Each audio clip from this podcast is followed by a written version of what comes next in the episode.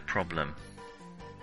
Hello and welcome to episode 42 of Ribbon of Memes, a podcast where we discuss films previously described by other space travelers as masterpieces.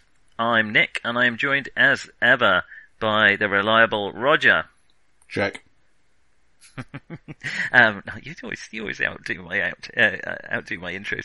Um, as we um, take to the skies once again um, to discuss Ron Howard's 1995 possible masterpiece, Apollo 13. Hmm.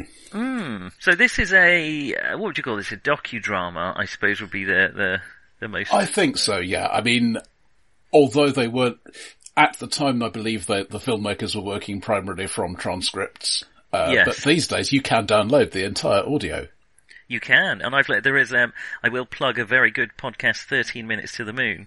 The first of which is about the thirteen minute descent uh, of the LEM of Apollo 11 to the surface of the moon. But the second season is all about Apollo 13, where you hear a great deal of the actual audio, um, which becomes relevant here, I think, um, at yeah. some point. Well, let, let's declare some bias first. Uh, I think I Yes. think it's fair to say we were both space kids. yes, um, of slightly different generations. I mean, for me, it was, you know, Apollo's just happened, ASTP is happening. There's going to be all this amazing stuff. It just doesn't seem to be happening right now for some mysterious reason. Yes. Whereas for me, it was the space shuttle is happening. Um, it doesn't seem to be quite as exciting as Apollo for some reason. Oh, it's disastrous. Oh no, that's the end of the space program. Um, until now, which I suppose we can touch on the current state of the space program at some point. But the fact is, we're both huge fans of the subject uh, in general and Yeah. of the Apollo program in particular. It's probably fair to say. I was certainly very familiar with this before the film came out. I didn't actually see the Yes. film when it came out, but, you know, I, I, there, there would no, there would have been no particular surprises because, yeah. Yes, and, and same with me. Perhaps when I first saw the film, I was less familiar with the actual story of Apollo 13, but I'm certainly uh, quite au fait with it now. I, um, so, largely because of the podcast and other things I've uh, listened to and read. Um, so this is the story of the ill-fated um, Apollo 13 mission, the successful failure, um, as it was called, in that it was the uh, the third mission that was due to land on the moon to a largely apathetic by then public because after, you know, a year after you've landed on the moon, it clearly becomes fairly routine and dull, which, um, always surprises me.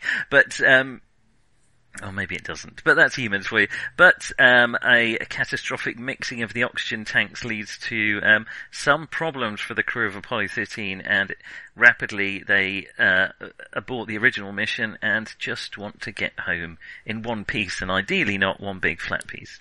Um, Or, or a very scorchy piece. or, or a crispy piece in lots and lots of different bits. Um, and it's really the story of uh, the astronauts on board the ship and mission control and their attempts to solve the problems of Apollo 13, uh, of which there were many, um, and to keep the astronauts alive long enough to see if they could even survive re-entry. Um, and there's really not a huge amount more to it. It really does dwell on the astronauts and mission control with a relatively slender side thread of um, Jim Lovell's wife. Um, But uh, and, and almost she seems to be there for the human connection, his wife and his children. But really, we are on the ship for the most part, and we are in mission control, and there's not a lot else. And I think that's the first thing I would say I do appreciate about that this film. It really does. Uh, it doesn't add a lot more to it. It doesn't try to contextualize it too much. It just tells the story. I mean, it does put it in context, and it, it's, and I think quite rightly, you know, it starts with the discussion of the Apollo 1 fire. Um, and I think that's, you know, there were disasters that had happened before. There were certainly disasters on the Russian side as well. They just were not nearly so well known because the Russians not so public about their um, Sure. own uh, spaceport fires and um, re-entry. I don't think the re-entry disasters had happened by now. I think they were more Soyuz and that sort The of thing. Salyut one, I don't remember when that was. I think it was after this, but Yeah. I could forget. But they'd certainly had um, uh, a number of deaths uh, uh, for exactly the same reason Apollo one and enriched oxygen and a fire within it. Um, uh, so it starts with with the, the that, and then glosses quite quickly over Apollo 11. And fairly shortly, we are in the the last few days uh, leading up to the launch of Apollo 13. Yeah, I, I think we should look at the antecedents of, of this particular story because I think that does feed into what the film is like. Yes. Um, so this, it, it is primarily a filming of Lovell's book, uh, Lost Yes. Moon. yes. Uh, now, immediately after, uh, spoiler, they survived. Uh, immediately after the events, they, they did talk about writing a book together, but then things didn't happen and they went, went their separate ways. Uh, Right. so. So the uh, book didn't get written. so Swigert died of cancer in 1982, uh, and Fred Haise was no longer interested in doing this stuff. So this is basically Lovell's book. I mean, he, he did it with a journalist, but it, it is basic, he is the primary source. Uh, Yes. so, I mean, I don't want to accuse him of conscious bias, but I think unconsciously, if you're telling a story where you're the, you're one of the guys who was there and the other guys are not there, you end up thinking of yourself as slightly better than you were, or at least more important than you were. I know, I know I do this, so, you know, Yeah, or at least uh, you, uh, if not so much better, you put yourself more in the forefront of the story. Yeah. If nothing, even if you're critical of yourself or whatever, you become much more of a protagonist. and, Um, and of course in a film that is trying to be effective fiction as well as effective documentary, you want, you really want a lead character, and that, that reinforces this. It does, and I suppose that is um, that is certainly true of the film. That uh, however you feel about Lovell is the the hero character here. He's he's not quite. I You know, we talked a bit offline because when I'd first started it, I, it irked me a little bit because there's a feeling of kind of smugness and self-satisfaction a little bit at the beginning of the film that felt a bit similar to the way our friend Chuck Yeager was treated in The Right Stuff. And, Um, and again, where he was the primary source for the Yes. book that then became the film. Well, so fairly rapidly my irritation of that faded away because I, I suppose, you know, these men did get to the moon and were incredibly accomplished and did accomplish one of the greatest feats of science and engineering of humanity to this point. So to some extent, there's an element of you can um, do a bit of um, cock swinging there. Um, it still irritates me because I'm British, I suppose. Um, but I, I actually I felt once things started to go wrong, there was some of it, particularly in the um, Gene Kranz. Um, I've forgotten the actor now. This is one of the few films where I'm going Ed to Harris. remember. The, thank you. I'm going to remember the characters more than I remember the actors. But Ed Harris's character, um, I don't know. It's the bit that's always in the advert. The kind of we've never lost an American in space, and we're certainly not going to lose one on my watch. And that's that's actually not most of his performance, to be fair. Hmm. But that kind of jingoistic stuff does irritate me. That's probably a cultural background thing to me. The the other thing is, I mean, it, it's not fair of me to think of Tom Hanks's more recent career, but if if he is typecast at all, I think Hmm. it is as the good guy who does the thing that is right and prevails thereby. He, yeah, I mean, he is, again, he was coming, I mean, when I was growing up, Tom Hanks, we'll talk about, Tom, this is our first Tom Hanks movie, isn't Yeah. it? But Mm. he is, he has become the go-to reliable good guy. Uh, When I was growing up, he was a, a comedy actor, you know, Splash is what I mainly remember him, and Hmm. Yeah, Big so and that at, sort of thing. at this point, he he'd been in Splash, which is which is basically a romantic comedy. He'd been Mm-hmm. in Philadelphia, which we talked about briefly in the context of Schindler's List. You know, fir- Yeah. first first film to be a really big production that that dared to mention AIDS. yes. Uh, I don't. I mean, he he was a name, but I don't think he was a a huge name. Not, not before, I mean, he was in Big, and I think Yeah. that was quite big. Um, but he was also in Turner and Hooch and Joe versus the Volcano. So you know, He, he was becoming in it, but he wasn't the name he is now. And I don't think he was quite at Apollo 13, though I think he was oh, to be fair, way. Forrest Gump, previous year. Okay, yeah, Forrest. uh, Yes, we've Which- forgotten, probably both willfully forgotten Forrest Gump. yeah, it just irks me conceptually so much that I tend to forget it exists, but it had a huge impact on everybody's fame who was involved with it. So well, that was the year before this, wasn't it? Um, Hmm. uh, Yeah, I think probably as a response of the response to that, he really was approaching superstar. Um, and it was interesting because his Forrest Gump character is not that type of character, and here uh, maybe this is the start of his kind of reliable American, competent and decent characters that do well thereby. And he's played variations on it, and he's good Mm. at that. But this is his stereotypical character, and he really is playing up to that character now. You know, you don't get much more all-American than. Yeah, and being, being fair, no actor has a universal range, except um, Michael Caine, obviously. Uh, ap- apart from him, basically ev- everybody has roles they're better at and roles they're worse at. And knowing they're the not the roles you do well that. is, is an acting skill in itself. Yes, exactly. And so I he doesn't. Um, I, I suppose I do find Hanks in this kind of mode a little bit forgettable, um, a little bit. Uh, I don't know. It's he's, he's a little bit bland and a little bit unexciting, uh, and I suppose that's the idea of these kind of roles. But because of that, it's hard to think this is an amazing acting job, and that's partially, I think, because he's acted this role again and again. Um, I, Well, sure also compared with the other two in the ship, he is relatively flat. I mean, they, they are allowed to get, they are allowed to have their outbursts. and he's the one who He, he can look a bit mournful, but his job is basically to be dad and bring them back, bring them back on course. yeah and and to be fair i mean that is i mean if anything well this is what i want to talk about a little bit you know there- there is it is well it, i'm trying not to get too bogged down with the historical accuracy um We, we, we can we can have have a fest on that later if you like. yeah Uh, sh- yeah shall we talk some more about some some of the people involved? Because Ron Howard Yes, all right, is, yes. is an interesting figure at this ron point. howard yes yeah I mean, he'd fir- first came to people's attention, I think, as uh, playing Richie Cunningham in Happy Days. Uh, that's certainly where I, you know, this was that was one of the shows that was on uh, late afternoon in in the UK, and I would watch it after school. Mm-hmm. Yeah. Um, I not Uh, really understand what it was kind of make a comedy about, but still enjoy it. But big films he didn't, or big-ish films he'd been involved with, Splash, we just mentioned, uh, Cocoon, Willow, Oh yeah, Backdraft. did he direct Willow? Yeah.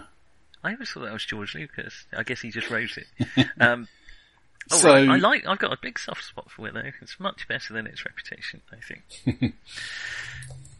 So, Um, you know, he's definitely got some reas reasonably serious credentials, but I don't know, does, does, he, he's, he's, he's done a fair few things since, but I, I don't want to say this is his high point. I'm not sure he would agree that this is his high point, but this, this is the big one as far as I'm concerned, looking at his list. I mean, I- after this he does think, uh, Frost Nixon, pretty good apparently. Haven't seen it. I haven't seen it. I'd like but, to. but also the Da Um, Vinci Code and Angels and Demons and, you know. so, also with Tom Hanks. Um, uh, I, th- I suppose my problem with Ron Howard is he, he sort of blends in with Spielberg and Bob Zemeckis as the kind of slightly fantastical, feel-good American stuff. Um, but he's not quite as exciting as either. In my head, and this is probably unfair, but in my head, a Ron Howard film is going to be competent and not too risk takey and fairly unexciting. That's probably unfair, but it, there's nothing sort of flashy uh, about my thoughts about him, and that might be unfair because I think Apollo 13 er, genuinely has some very good moments. Well, Um, I, I think there may be two separate axes here. I mean, on the one level, there is filmmaking competence. You know, Hmm. do you, do you make sure that the story holds together, um, the scenes are in, in a sensible order, all that kind of thing. And, Yeah. and on a separate axis, almost there, axis, there is, there is how much do you do in terms of personal touches and how, how much, I mean, you, you look at a Spike Lee shot and you can probably Yes. say this is a Spike Lee shot. yes, Um, simply because that's the sort of stuff, that's the style he directs in. yes. And I don't think that that is true of Ron Howard, even though you know, there is nothing in here that I would object to on a technical filmmaking level. It works very well. Yeah. Well, I think that we both sort of circling around the same point, are we really? That it's it's competent, but not very, yeah, not very personalised. You're quite right, and it and not doesn't take a lot of risks, and it does work. like for instance Martin Scorsese. You know his films, even Spielberg, and I only say Spielberg cautiously because there is a Spielberg film, but then he does other, as we know, with Schindler's List. He can also very competently, uh, and, you know, more than competently, step out of that. It, it may have taken him a while to learn it, but he certainly can and does. Um, uh, but Ron Howard, I don't know. This doesn't feel dramatically different in terms of cinema than Splash, in a way. say I admit I've never seen it, but Um, but yeah, it's it's yeah, I agree. It's um no signature on it, and maybe that's not a bad thing. Not all films need to, or at have least not a lot. And and not all films have to have the director sort of waving their opinions in your face. You know, uh, we've talked about Tarantino films, and they are immediately recognisable. Um, which for some is great and for others is, is less good. So uh, we're not against the idea. I, I think it's fair to say, but he doesn't. mm, Yeah, uh, less thrilling, less signature. Now, I must admit I had a problem watching this, um, because of Gary Sinise. Not because I dislike him, I think he's a jolly good actor, but I watched him in nine seasons of CSI New York, which obviously made many years after this, and he, he is very clearly the same guy. Well, talk about. I don't mean the same role, but he's the same guy. He has that very distinctive face. It's very hard not to see him as that other character. And he's a very good actor, but I agree. He, he's always Gary Sinise. I mean, I suppose, where do I know Gary Sinise? I, I enjoyed The Stand, the mini season of The Stand, where he plays the mini series, which is like four episodes or something, where he's Stu Redman, um, who's like the main character in The Stand. Um, he is in Forrest Gump, which I haven't really seen. But yes, he's, um, he's not far from his sort of standard type. Um, and in some. Well, ways, most of the people here are quietly confident or some, sometimes a bit boastfully confident. It, it is the primary characterization, and that, that's not wildly off as far as I can see. Yeah, well, and in some way that's the problem. I, I was about to say that, that all these characters are variations on the same type of character. Even in Mission Control, they're, uh, they may not have the athleticism, but they're all know what they're talking about, they know their stuff, and they take it seriously, and they're competent, and they're not prone to histrionics or hysterics. Again, we'll talk about that later, I, I suspect. Um, but because of that, the ones who don't have a lot of personality, I mean, the biggest thing we have about Ken Mattingly, um, as Gary Sinise is playing, is that he's annoyed that he doesn't get on the ship. Mhm. But he takes it on the chin and he takes it competently just as Jim Lovell does when the ship half blows up and leaves them uh, almost powerless and oxygenless in space. Um, so they, they, they play it fairly flat. Um, he looks a bit grumpy. Um, but then he comes in and, and helps his crewmen home. And it's a, it's, I wouldn't say it's a memorable performance, but it is, yeah, I agree. Uh, and we have, uh, other, speaking of other actors, and we're not going to talk about uh, female actors very much here. Well, there aren't very many of them, and they don't do very much. well, exactly. I Uh, mean, to, to be fair, the, the actual Marilyn Lovell did apparently approve of her portrayal in the film. Mm-hmm. Uh, but one's got to say, I mean, it's kind of one note. She is she is brave and she is scared and she is stoic, and that's pretty much it. Yeah, much like everyone else in the film, she just juxtaposes it by being, um, So I mean, it doesn't make her look like an idiot, but it also doesn't make her into much of a character. exactly, she doesn't want him to go into space, but of course she'll let him because, yeah, exactly, and so we do, we don't have a hugely exciting acting performance there. Um, sim- well, we can talk about, um, uh, Ed Harris as Gene Kranz, who wasn't, uh, well again, I'll, t- I'll try and avoid too much, but Gene Kranz wasn't in charge of mission control for the whole mission, of course, Well, because yeah, I mean, th- this broadens out a bit because there are there are there are obviously changes from reality. Uh, It's got to fit in a however long it is film. yeah, The thing that is very obviously a change for filming is, yeah, you, you compress a group of people who did something into a single individual who did something because that makes more sense on screen. yes. Um, but the thing that irked me was this idea that you've just got the one mission control team and every time we're in mission Yeah. control we see the same people. I mean, there were four shifts. I think that's worth. I, I again, I think there's a story to tell there that how well they handled it, how well the the team in the middle, uh, you know, the team where it happened to. I can't. I, I don't even. It was White it Shift who were on, White It Team was, who were on when, when the, when the detonation pretty happened. shortly after because they were t- coming towards the end of their shift. Yeah. Um, and it was much as they didn't want to. Um, they were relieved because they realised it was the right thing to do, and I think that's an interest. But I, I mean, that, let's bear in mind that this is um, four six-hour shifts in a day. Yeah, because you can't concentrate for that long. And the only reason the astronauts did was because they, you know, they didn't have a different shift. Um, But the thing is, I mean, compressing a group of people into a single heroic individual, okay, but then using the name of one of those people and making it look as if they were the guy who did everything. yeah, I, yeah. it, it just leaves me feeling a bit uncomfortable. I, I mean, I know It's, it's uh, yeah. fictionalized, but it's it's too easy to believe. Well, the other slightly frustrating, if we're talking about mission, I mean, Ed Harris' performance is, is good. Again, it's much like all the others. He's, he's very confident. he's very determined, he's the slightly more confident of them, and he's the one who, but, um, uh, and I think Gene Kranz was the most senior of all the mission controllers, which might be why they picked him to Yeah, be yeah. the, Yeah, he he Um, was basically um, the head of White Team, yeah, and, yeah, and White um, Team was the lead team, insofar as Uh, they had one. the the other thing that's slightly irksome is, you know, behind each one of those people at the desk, there was a whole team of people helping them, which comes across a little bit. But a lot of those team uh, were female in in the action, Mm. and uh, they, you know, it would have been a nice opportunity to show that, but it does it doesn't. I know it was very male dominated. And- and this- also- this is not one flight surgeon who's decided that these are the rules and who's throwing his weight around. He is Yeah. one flight surgeon plus his entire medical staff who have collectively with the rest of the medical staff and the team leaders agreed that these are what the rules are.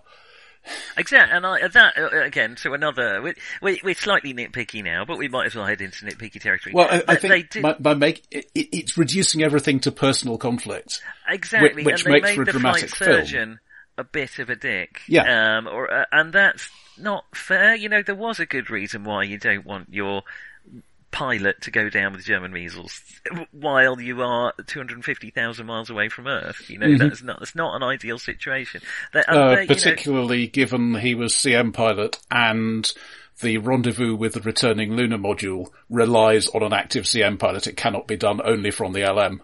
Yes, it's one of the few, and and he, he would have been, in theory, at the. And no, he didn't go down with rubella in the end. But that, the point was there was a risk of it, and they had had form for that. It was it Apollo. Uh, seven, where they all got a cold while they were on the mission, and it turns out having a cold in orbit is not that much fun, and they were a difficult crew to manage. Um, and so, you know, I, I think the flights, you know, when there's that moment when they all rip their biofeedbacks out, which does, I think, did happen. Actually, it was accurate, but um, uh, Yeah. It- It, it, it it's very hard to point at actual inaccuracies beyond the trivial detail because they go to such trouble to say, yeah, no, no, look, you can, you can get this on the tape. This is the thing that was actually there. Well, that's it. We can talk. Maybe we should segue. Oh, well, there's a couple of other uh, characters to talk about, and that's the other two astronauts. Um, we have. Um, uh, we have Bill Paxton returning. Lovely, always lovely to see Bill Paxton. Um, and again, he, he is one of the characters that gets a bit more personality. Um, his personality is that he gets ill. I, I mean, during the, during the flight, um, and he, uh, in a way, Kevin Bacon um, gets the sort of Bill Paxton role, because, or, or the one that you might have assumed. The, the guy who's going to break under the strain.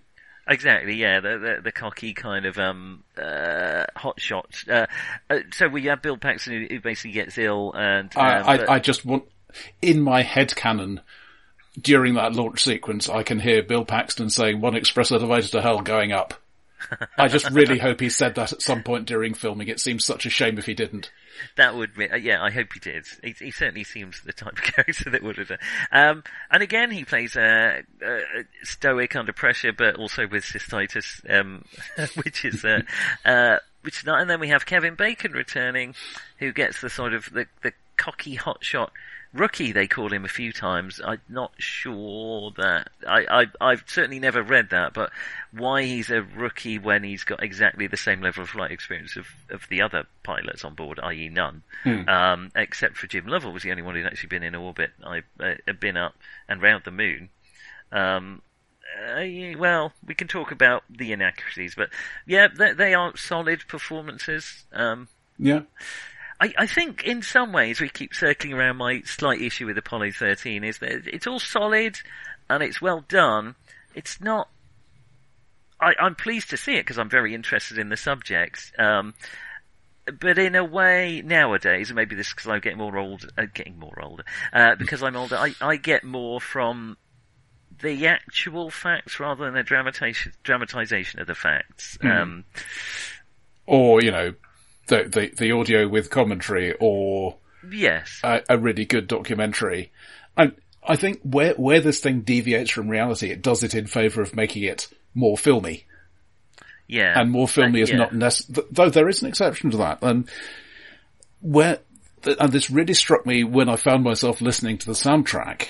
Um, is that the right? Sorry, the score is the proper the term. The score. Yes, um, James Horner. Uh, and what, what he seems to me to be doing is mixing, you know, liturgical music straight out of the hymnal with military bugle motifs. yeah, yeah. and- fair, fair point. Once I noticed that, I, I got the feeling that the direction was also trying to say, you know, what, what we have here is religious awe with a side note of patriotism. Right. Yeah. And I don't like the religious angle of it. That- That's me. I'm not, I'm not, not in favour of religious stuff in general. But Yeah. I mean, the, there is this stuff that is just pretty damn impressive anyway. I don't think you need to say, gosh wow, as well. Yes. I don't yes. But, well, clearly this is not the case because, um, you know, there, there were people who, who reckoned this was, this was not an important thing to be doing and not a significant thing to be doing. Uh, that, that guy who says, um, you know, why, why are you bothering to keep doing this? yeah. Uh, cameo by Roger Corman. Oh, really? Wow. Oh, that's a nice. Uh, that's a nice cameo. I did not realise that. And be nice to to- be to be fair to the film, I, I was not aware of the um, public apathy. Uh, by the, Right, by the point of this mission, and they, and they certainly made a point about that, and certainly it does seem in reality to to have pepped things up again. And, you, know, you might see somebody die, you better watch this one. Well, exactly. That's the sad truth that it became this huge, became the most popular, the second most popular, uh, popular Apollo flight.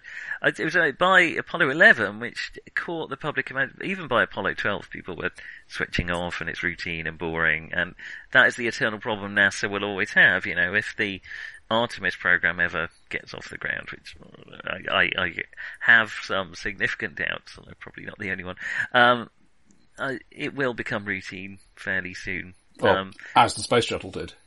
as the space shuttle did, um, and uh, there is a big danger in that. Um, I mean, the, interesting thing about Apollo 13, sorry, I'm waxing lyrical about the actual situation now, is that it was doomed before it took off because that oxygen canister. Someone, uh, what I would have liked to see the film start with someone dropping the oxygen canister because that's how it broke. Basically, someone dropped it.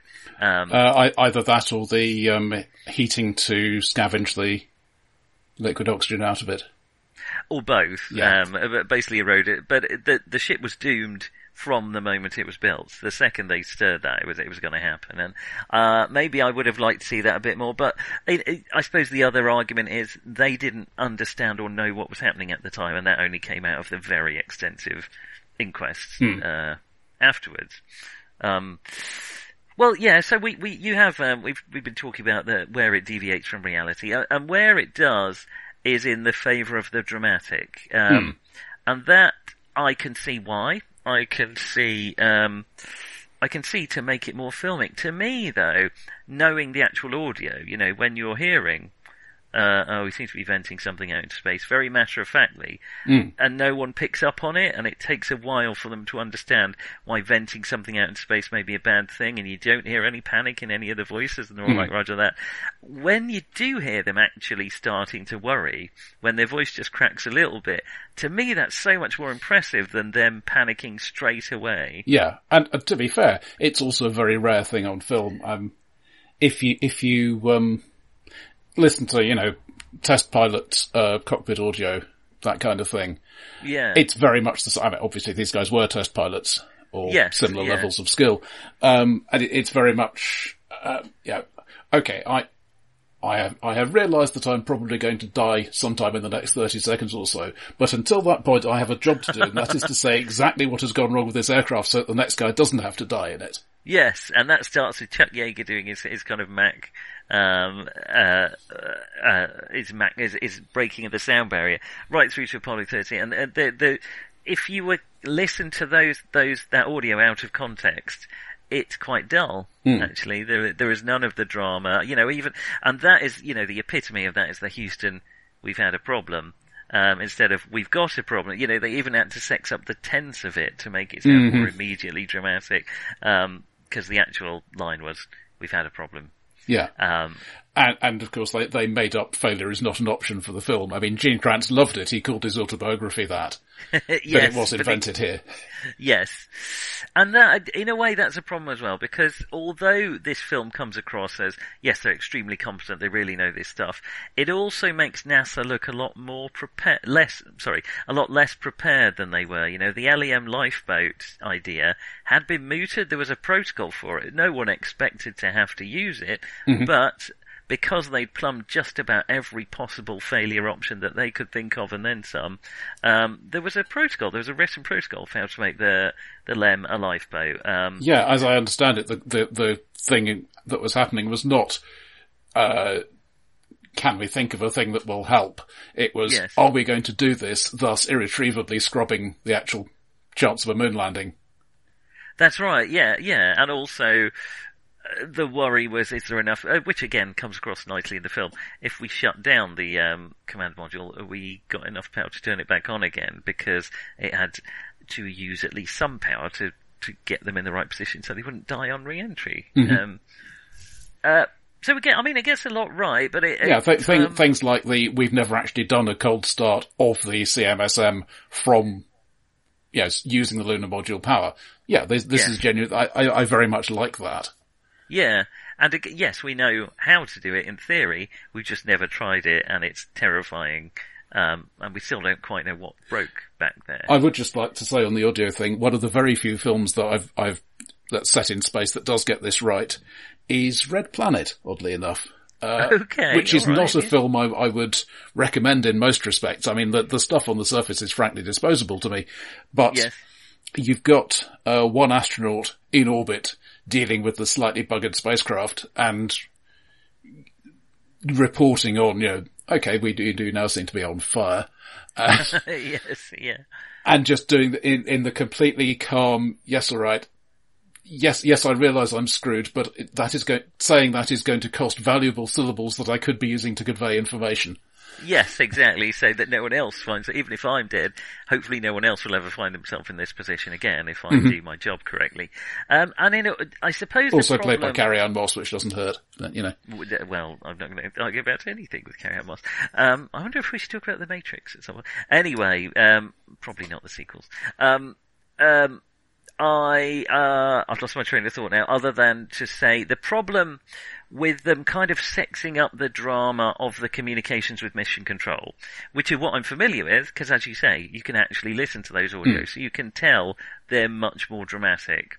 Um, and and as I say, but uh, aside from one problem is that it makes it look like it was all utterly improvised, and they still managed to get it right. And while they were doing a lot of things on the fly, a lot of it had been prepared for because the amount of preparation that NASA had undergone for these missions was unbelievable um, and unprecedented. And even these kind of things, and they hadn't actually simulated this problem, but they still had thought about it or similar situations, and so it wasn't as holy shit, what are we actually going to do? This is worse than anything we'd ever thought of. That they still had some idea of how to handle it. Yeah, I mean, you, you've got people both in the vehicle and on the ground who know the systems of the vehicle inside out.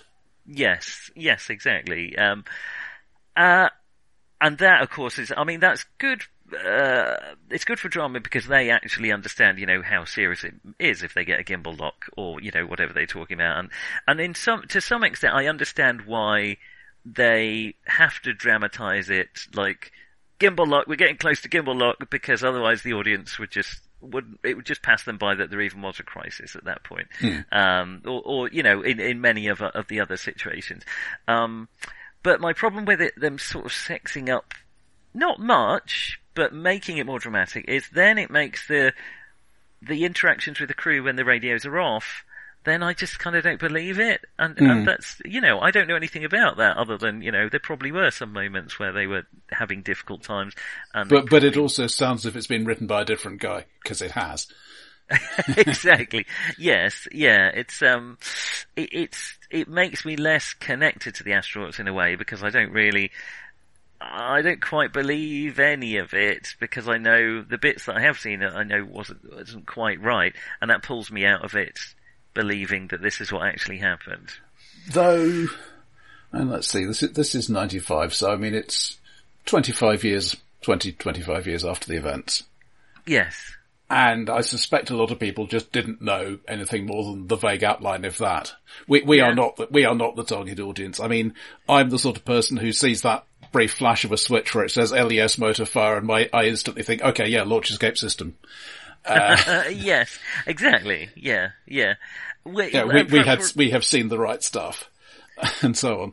Yeah, um, and this, I mean, I, again, we're being nitpicky, and- but in some ways it is a film that lends itself to nitpickiness because it is so, it wears its authenticness on its sleeve, and I, I think it's, I'm trying to think of other true to life stories we've watched. I remember saying this one's the truest to life that we've watched that was based on a true story. I can't remember which one that was, but I, it's probably been replaced by this one because I think as accurate as you could possibly be for a just over two hour film, they really are, I guess, is that, and, and we've talked about, you know, the changing shift, but there wasn't time to introduce a whole new range of characters and they needed some kind of shorthand. Um, they need a way to get drama across to the audience. So I understand all the changes. Um, it just makes me a little, and, and they're not, they're not huge changes for the most part. They're very accurate. And in terms of films that were supposed to be real events, uh, Dance with a Stranger, um, Oh yes. Good Morning Vietnam, Oh yes, that wasn't too accurate, was it? um, we had Bonnie and Clyde and um, uh, uh, um, the first film that we talked about that I've forgotten, Badlands. Badlands, yeah. Um, uh, you know, we've never done a flat out documentary. We probably should at some point. Um, but this is this is very close, and and so that just makes the the differences a little more jarring if you know a lot about the subject. Um, I suppose we're probably both of the opinion the story is fascinating and amazing enough in itself that you don't you don't need to jazz, jazz it up too much. But to be fair, they didn't Well, jazz that's, it up Well, that's certainly the much. way I feel, but then I'm not a hugely successful film director, so Well, that's that's fair, and there's probably a reason. As you say, we're probably not the target audience because, in many ways, we'd rather read what happened and listen to the audio than watch a dramatization of it. But maybe, you know, all those years ago, watching a dramatization of it made me. I think I probably wasn't aware of how much of a disaster it was when I first watched this film. So it may be this film that piqued my interest in it. Um, it's hard to remember because it was a long time ago, and and maybe that's why I know a lot more about it. So it's a bit hard for me to then retrospectively uh, dig on it for that. Um, yeah, I'm, I can't help noticing li- little things like, oh, the, you know, the astronaut hero walk, yeah, which, which wasn't originated here. I mean, they did it in the right stuff.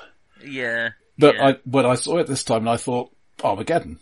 And of course, Armageddon is three years after this. And the more I watched this, the more I realized how much, I mean, it's very clear how much Armageddon was inspired by this. They, they're using a lot of the same visual grammar, yeah, which not having seen this, I didn't more- know when I saw Armageddon. Yeah, yeah, that's a fair point. That this is, um, but a, a lot of this stuff is, um, I suppose Schindler's List was the other one we were talking about that is very true to life, and that's shot. They're both similar in the way that Schindler's List was shot in a way that it could have looked like documentary footage from the time, and that's true of Apollo 13 too. Um, except the fidelity is way better than you were getting the the 60s, but it's Yeah, I mean, modular film quality and stuff, but yeah.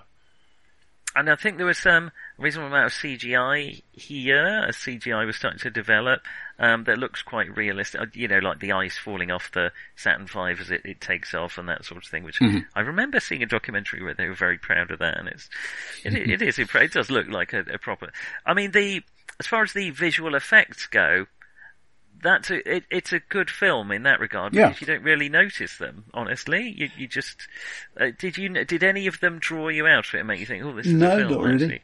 No, and that, we we are very familiar with how it actually looks, and I think they're really very accurate. I I mean, they're lucky in some ways at the end they know exactly what they have to make it look like, and then they can just make it look slightly better. But they do, they do really visually. It's incredibly accurate. I'm sure there are little problems like I think I read somewhere the coffee maker that he points to when he says you've got about enough energy to run this coffee maker, and that's a coffee maker from the 70s, not the 60s, uh, from the late 70s, not not 1970. Um, yeah, but I mean, what they obviously it, it's very helpful here. I mean, even more than with Das Boot, they had a hell of a lot of documentation and actual example vehicles to study. Yes. And they, they were prepared to take the time and the money to say, yes, this is going to be as accurate as we can make it. Yes. And it was, what was the budget on it? It, it, it was a, a real, um, uh, I was going to say AAA film, but a, a real blockbuster. Uh, 50 odd million, which was, you know, high at the time. Okay. But... So it's, it's not, certainly a long way from the most expensive. Terminator Two, a few years earlier, was famously the first hundred million dollar film. Right. Okay. So it, um, uh, so it wasn't bonkers money, but it, it looks, it's incredibly visually. It's interesting actually. Das Boot's not a bad. To slightly go back to our kind of sexing it up and, and the tension and things. Das Boot, I think, had me more tense and on the edge of my seat. Mm. That's probably because I know how Apollo 13 ends. But that doesn't always stop you feeling tense. I, I feel like in Das Boot that maybe I'm misremembering because there certainly are emotional shots of people looking very scared that they're going to die, but it it didn't feel over the top sexed up there in a way. And mm. I, there's an argument why you know that the soldiers in Das Boot they're not highly trained professionals um, who've been training for this for years and years and years. Um, they're kids basically are very good at what they're doing with it. You know, the, the granddad is, is 30 years old. Um, but it, I, there it kind of, it sold me in a way that Apollo 13 just didn't. I think what I'm circling round in a way is I think Apollo 13 is great. Mm. And it draws me in, and I really enjoy the subject matter. I think it's very competent, competently done, but ultimately at the end of it, I don't. Uh, it, it didn't really thrill me or stand out or leave me with anything other than a feeling of, well, that was a good story, well told. It's all very well done and, yeah. Yeah. It doesn't grab me by the heart. No. And in a way, you know, I wasn't the hugest fan of, um, uh, In the Mouth of Madness, but it, you know, it's, it's got more, heart to it or emotion or something. I, I mentioned that because that's one of the reasons. And it, you know, even Stuart Gordon's films, which we discussed labs, I don't know. This this just feels a little maybe sterile is the word. That it's it's all so well done. Um, I, I wonder if the the problem is we we've got a single scale from because uh, we, we've just been praising the, the stuff that is based on the tapes where, where they're being yeah. all cal- calm and collected and talking sensibly. I, yeah. I wonder whether in the Hollywood think that lack of histrionics goes along with a cold, non-heartful approach. Yes, that's right. And so maybe they feel like, well, people would think they weren't human if they were behaving like that. Um, whereas it's quite understandable given all. Yeah, yeah, perhaps so that they had to add. I don't know, it all felt a bit kind of, and it's quite. I mean, the Apollo program is one of the greatest achievements. Uh, maybe, I mean, maybe I'm coming at this slightly jaded, given the current state of the space program. You know, I absolutely love the space program. I I get frustrated when I hear, you know, how can we be spending all this money on a space program when you know there are many social and economic problems here on Earth, as if the money would be immediately transferred to transported towards fixing racism or feeding people uh, or, or, lifting people out of poverty. Uh, and you know, the American defense budget is not singled out for a similar. I, I seem to remember at the peak of the Apollo uh, program, it, it was just about touching one percent of the U.S. federal budget. Exactly. So I, I get it. It's a huge, very flashy. Holy shit! How much that cost? But I, I'm often irritated by that argument. And yet, we have in the last few years had the images of, the grinning images of Richard Branson and Jeff Bezos flying into space, um, knowing how particularly uh, Jeff Bezos's workers are treated. Um, and that's a hard thing to feel good about, I must say. And it slightly jaded me on the whole idea of the space program in that I love I think humanity needs to extend to the stars. We've got to become multi-planet species or we are vulnerable, ultimately. Um, but if Mars is going to be populated, populated by all of Elon Musk's mates, then I don't know, that, that loses a bit of its appeal to me. I mean, one, one, one tries to avoid thinking of humanity as a plague that is trying to spread outside its own petri dish. well, that was the other, um, yeah, yeah. Um, I don't know. I've, I've grown to like humans more over time. Um, I, there was a period in my twenties when I just thought, well, just, we should all die. But, you know, there's not many species are capable of the good we are capable of. unfortunately, they didn't let you in the uh, microbiology lab at that point. they didn't. Um, and yet, I have called on the space program, or at least the current form of the space program, and maybe that has made me feel less excited about the jingoism of the Apollo program, which honestly probably is well deserved. Um, well, I, have got a quote from a, a, recent developer by Becky Chambers here. Um, what is space to you? Is it a playground, a quarry, a flagpole, a classroom, a temple? Who do you believe should go and for what purpose, or should we go at all? And I think because the traditionally it's been taking a whole lot of money and you need to get a whole bunch of people agreeing. Yeah. Those questions don't get asked. Yeah. Yeah. And I think they should be answered in public to try and inspire. And again, we are, uh, we're lucky enough to live in democracies or um, what's left of them. Um, and yeah, I, I, think they should be justified by and to the public. I just, I do want people to be excited about space. Um, and films like this go a long way to helping with that. Um, mm. I think they do inspire people about space. It is not the film's fault that we are not the target audience for it.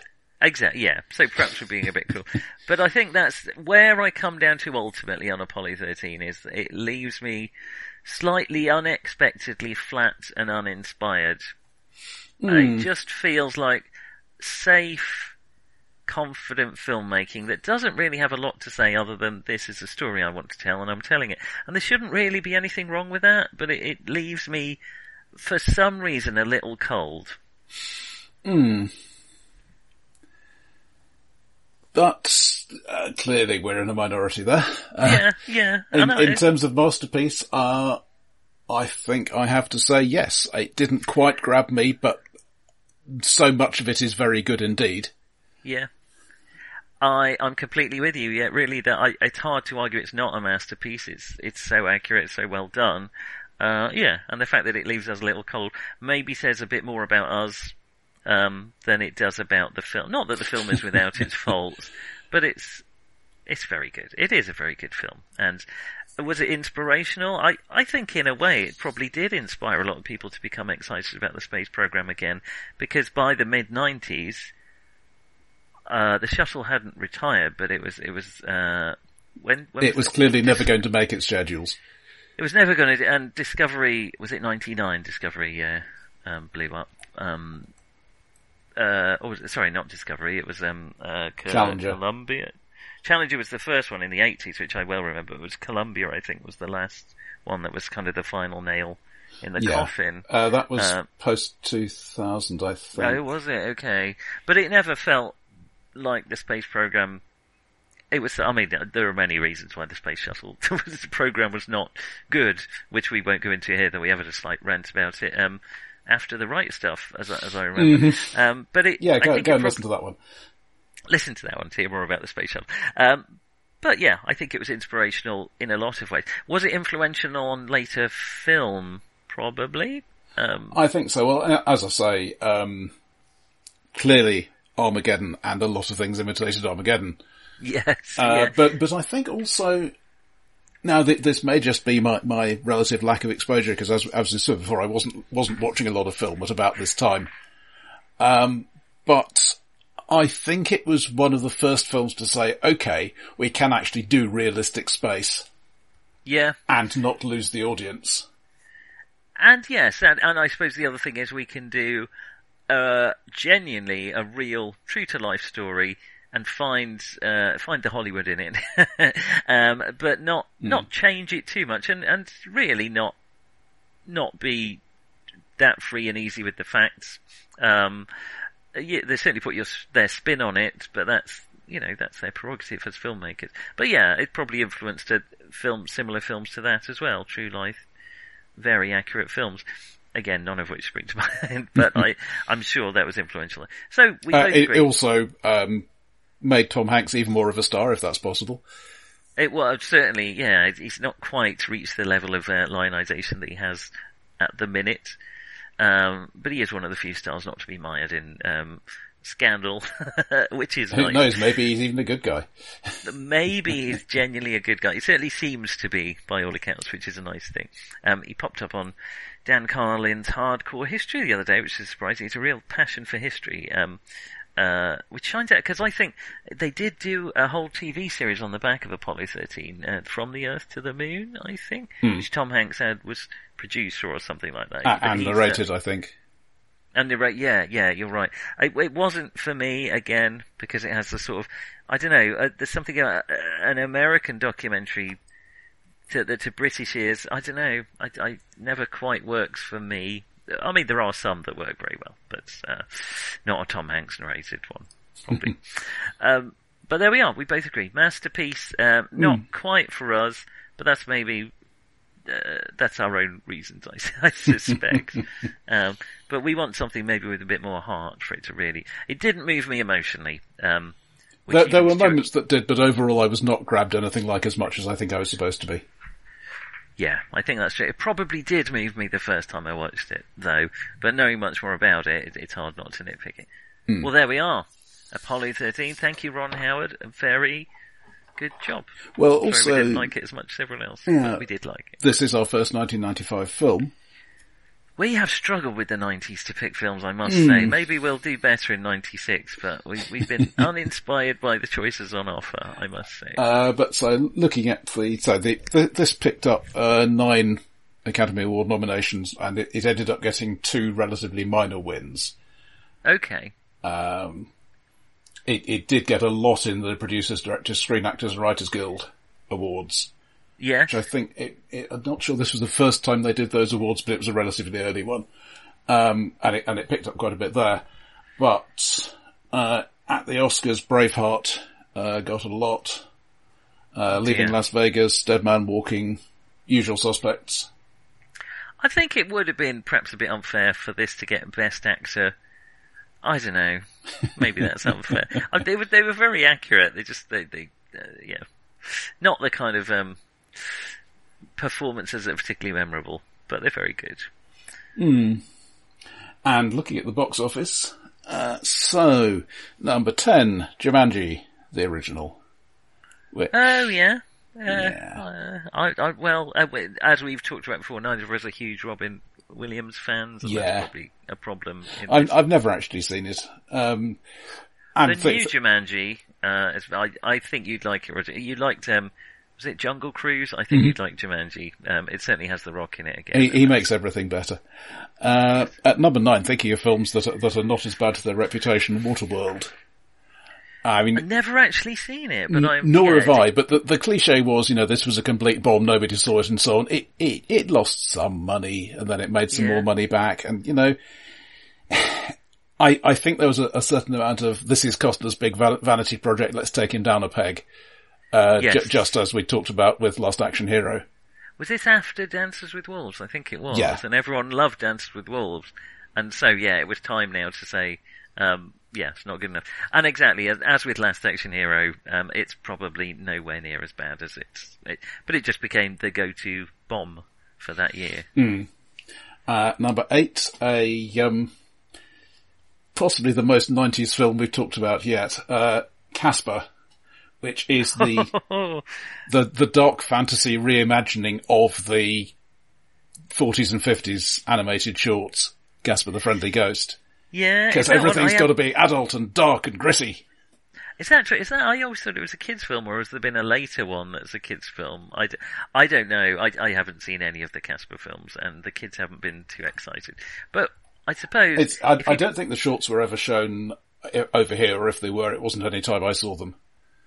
But it's you know, if you're going to have a kid ghost, at some point you've got a dead kid there, so you know, it's, there's got to be some darkness to it. Um, But I, I will admit I had never even heard of it. So, all right, okay, uh, number, uh, I mean, I, I've only heard of Casper the Friendly Ghost because of Ghostbusters. uh, much better film, I suspect. Uh, number seven, uh, seven, the uh, David Fincher. Uh, well, we did wonder about. I must say, I, don't- I mean that you can't deny Seven was extremely influential because every fucking serial killer after that had to have some plot or talk about Dante's Inferno or oh this this one's doing it after John Milton. I, I just I don't know. That is to me. We maybe talked about this before. That's not that's not how serial killers work. They're not mastermind geniuses with a with a plot to educate humanity. They're kind of fairly sordid. They're often very clever, but they well, not always actually. Just yeah, kind of but re- re- read sexual and- homicide patterns and motives, people. I, well, exactly. Yeah, which um, It's it's, a in my very good guest room. film. uh, and that, I guess that was it is terrifyingly it is. Um, uh, this was David Fincher's after um, Alien, uh, Alien Three. Um, where he sort of finally Hmm. managed to do his own thing. He's a very good filmmaker, and, and I, I've Seven lured me in, and I loved it the first time. I've just really cooled on it, probably because it was so influential I, I don't know that I want to watch a film about a serial killer like that again ever in my life. Uh, so number six, uh, Batman Forever. Uh, so this is the last. Holy smokes! Uh, let's see. This is where uh, Val Kilmer replaces Michael Keaton, but it's it's in that that that Warner Brothers film series. It's that it's that series that started so well with um, Tim Burton, uh, and by this time we're with Joel Schumacher, I think, which is It was another of those. I want a film made. I want it to be in budget. Go to it, guy. Yeah, yeah. Um, maybe we should talk about Joel Schumacher, but I doubt he's going to trouble um, this podcast too much. yeah. uh, but certainly, it's terrible. Is this the one where um, with Mister Freeze is uh, Arnie? No, it's it? not the one with Arnie. It's not the one I with Arnie. It's the the one after that, is it? Um, oh my god! So it struggled on another one. Uh, th- this is the one with Jim Carrey as the Riddler. Oh, maybe Poison Ivy is she? No, maybe that's No. no, that's the one with. Oh wow, okay. I Well- mean, uh, okay, as far as I'm concerned, and if you're listening, John, you probably knew this about me already, the canonical screen Batman to me is Adam West. Yeah. So, you know. There's, I think John, um, uh, sorry, a friend of the podcast sent me um, uh, a link of Adam West reading several panels of The Dark Knight Returns, and it was just joyous. but there we go. Uh, so at number five, uh, Pocahontas. Uh, yeah, the Disney film that even my kids can't be bothered to watch. And uh, if we're talking about historical accuracy, I would probably rather claw my eyes out than try and watch it, because the actual truth of it is so depressing that to make a Disney film out of it seems about as good taste as making a feel-good musical um, about P.T. Barnum. But there we go. Yeah. Not that anybody would do that, of course. No, no, certainly not. Uh, number four, Goldeneye. Um, this is Ooh, Ja- genuinely good, James Bond. James Bond has taken a six-year break because you know 1989 and 1990 have happened, Yeah, and, and yet again they've had to reinvent the series. Yeah, yeah. Um, it's, it's really good actually. Goldeneye. Um, shame. I just, uh, I much as I like Pierce Brosnan, I, Timothy Dalton was a very good Bond. Um, I, I haven't got much, skin in the game because I don't generally like Bond particularly, and my favourite Bond is Roger Moore, which probably tells you as, as much about me. Uh, it's probably just when I grew up. Yeah, well, Um, he was the first one I saw, so But it's a it's a genuinely good film. I think Goldeneye, unlike any other film, uh, Bond film Pierce Brosnan did. heh. Uh, number three is this. Uh, actually, look, looking at the worldwide grosses, it's it's a lot tighter than we've seen some of them. Uh, top end is 360 odd million, bottom end is 260 odd million. We, we've seen a lot more spread than that in previous years. Yeah, yeah. Uh, number two, I'm more interested in all of these films than we have been for the last few countdowns. But, uh, uh, num- number two, one that we definitely will come back and revisit, but not just yet. Uh, another Tom Hanks film, Toy Story. Oh yes, we will. But um, because we're considering all masterpieces in a series, we're not going to finish with Toy Story one. Uh, we, and we're just not sure whether we'll finish at three or four, but we'll discuss that later. yeah, uh, at number one, one we have already considered and rejected, uh, Die Hard with a Vengeance. Uh, yeah, It not, did not, make an awful lot of money. Uh, th- this isn't the one with Jeremy Irons, I think.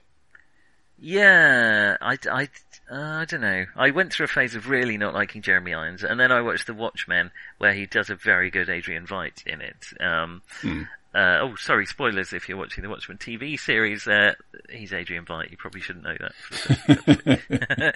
um, but uh, he's no. The problem with anyone, anyone trying to be Alan Rickman is that they're not Alan Rickman. Yeah. And this is the one where he really is. The reason Die Hard 2 works is that the villain is, is not trying to be Alan Rickman. Um, one of the reasons Die Hard 2 works. Um, here. And it's got a plot twist which isn't the same as the first film's plot twist. Exactly. Whereas this is a very different film, but this is, I think it's Hans Gruber's brother. Um, Yeah. yeah, yeah, yeah. Um, yeah. Well, there we are. I, I just picture, you know, Hans Gruber's brother write, writes to John McClane and says, thanks, now I, now I don't have to fight over the turkey at Christmas anymore. well, I think the actual plot becomes it's, it's they hated each other. Anyway, as I said, it's it's no masterpiece. That's why we finished it Die Hard one. Um, So, I mean, yeah, there, there are some non-terrible films in there, but yeah. I prefer that countdown to a lot of them we've had recently. I've been struggling with the mid '90s.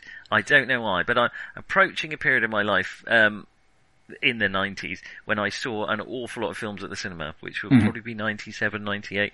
So it'd be interesting to see how I feel about them then. There we are. Hmm. All right. Well, I think um, that I can't think of how to sign off on Apollo 13. I should do. It's terrible. So long, Um, Earth. Catch you on the flip side. There you go. I knew you'd do it. There you go. Gazumped by Roger. Goodbye, everyone.